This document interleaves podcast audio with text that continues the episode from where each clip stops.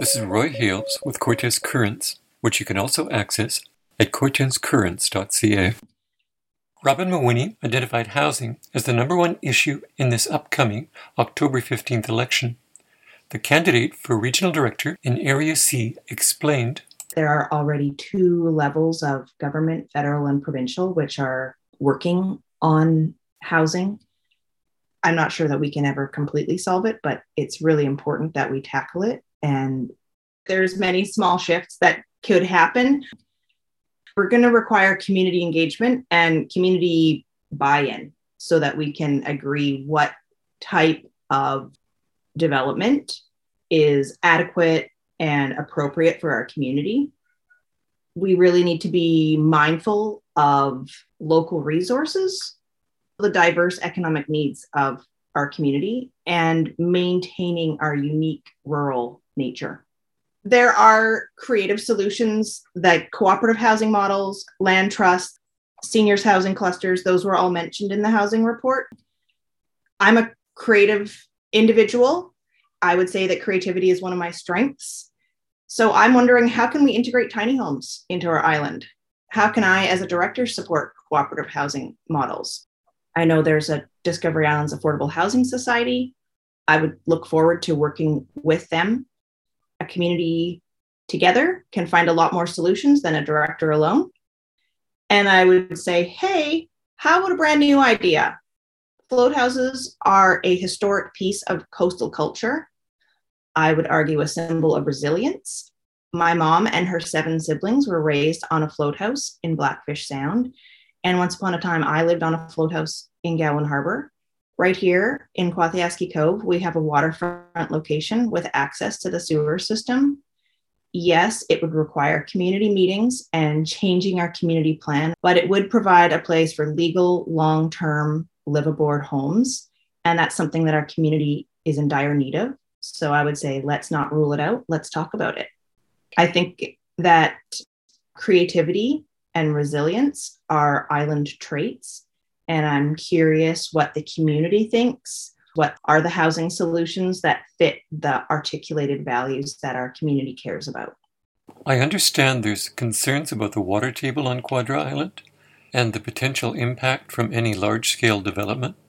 I'm really grateful that there are people in our community who are engaged in the water table research. I think that learning about our water resource is a very important piece of looking at our development and sustainability because we don't want to end up in a place like we see other communities where their water resources are not, not there and the community is thirsty. I think that there is definitely opportunities for the regional district to be involved in learning and studying the water resources of the south part of Quadra Island to really work together with the community to gain that understanding so that we can know what we have. There's an estimated 200 homes on Cortes that are vacant most of the year. Do you have any numbers for Quadra or the rest of Area C? What kind of difference could this make to the housing crisis? The vacant home numbers for Quadra and Area C are unknown to me. I actually asked a realtor recently on Quadra, and she didn't know the number either. I think a lot of the empty homes on Quadra are empty part of the year and live in the summer. I'm not sure if the BC's speculation and vacancy tax would be helpful here, but according to reports, I have read that the speculation and vacancy tax has added 20,000 housing units to the long term rental market in BC. So far, islands have been excluded from the speculation and vacancy tax, which is basically a tax for empty homes, vacancy. So I think that as a regional director, working together as with a cohesive voice with other island directors, we could push for solutions that include our islands in this speculation and vacancy tax solution that the provincial government has already enacted. I think short term vacation rentals is a pretty big challenge for a lot of communities. including islands. Some short term vacation rentals are purpose built, but a lot of others were once long term housing. According to the Housing Needs Report, there are 177 short term vacation rentals in Area C. And jurisdictions across the province and across the country and beyond are implementing all sorts of bylaws and solutions which fit their areas. I'm not sure which solution works best for Quadra. I'm definitely keen to facilitate a community conversation and ask are there bylaws that we should consider? What as a community makes sense for us to, as a tourism community, support folks that have purpose built vacation rentals, but also allow for long term housing. Housing is definitely the top issue for this area and probably many others as well. It affects everybody in our community from business owners to elders to families. There's a lot of youth and children of the community who don't have a place to live and they're living in RVs or tents if they want to be here. I myself have an adult daughter who's working full time and living in an RV on my land because there's nowhere for her to live. I know people that are valuable community members who work hard and have had their children in the school here and they've had to leave because there is nowhere for them to live. And that really hurts.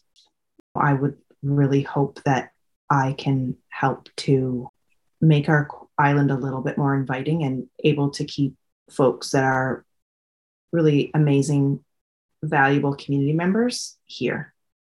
The median age of Quadra Island is 57, and the main demographic that's increasing is those that are over 65. It's not going to be a functional community if we don't have folks to fill important roles. And we need to have adequate, appropriate, and affordable housing because it's critical to our community's functionality. Something I've learned is that in the last 10 years, from 2011 to 2021, median home prices in Area C increased 66%, which is a big shift. And our median average incomes on Quadra are not at all keeping pace with that. So there's a lot of people on Quadra that are underhoused or being pushed off the island because they cannot afford to live here. Another thing that I've learned reading the housing study that was recently put out by the Strathcona Regional District is that in many rural communities, the rental rate is about five or six percent of the population. But in Area C, which primarily is Quadra Island, is 18%. Probably because there's a lot of seasonal tourism work and other reasons, affordability of land ownership. There's a really high percentage of people that are renters. I've worked in the tourism sector for the last 17 years, and I've really noted that hiring is really connected to housing.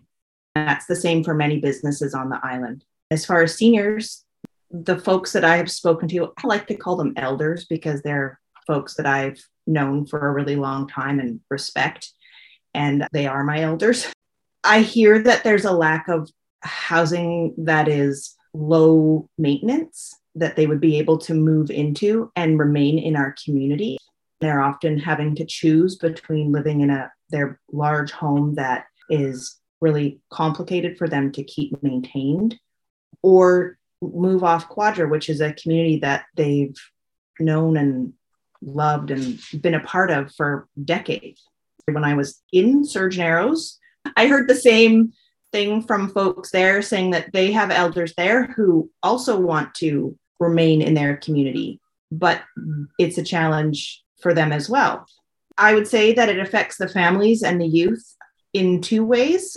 One of them is that there's pretty much a zero vacancy rate here. Competition is fierce for any rental.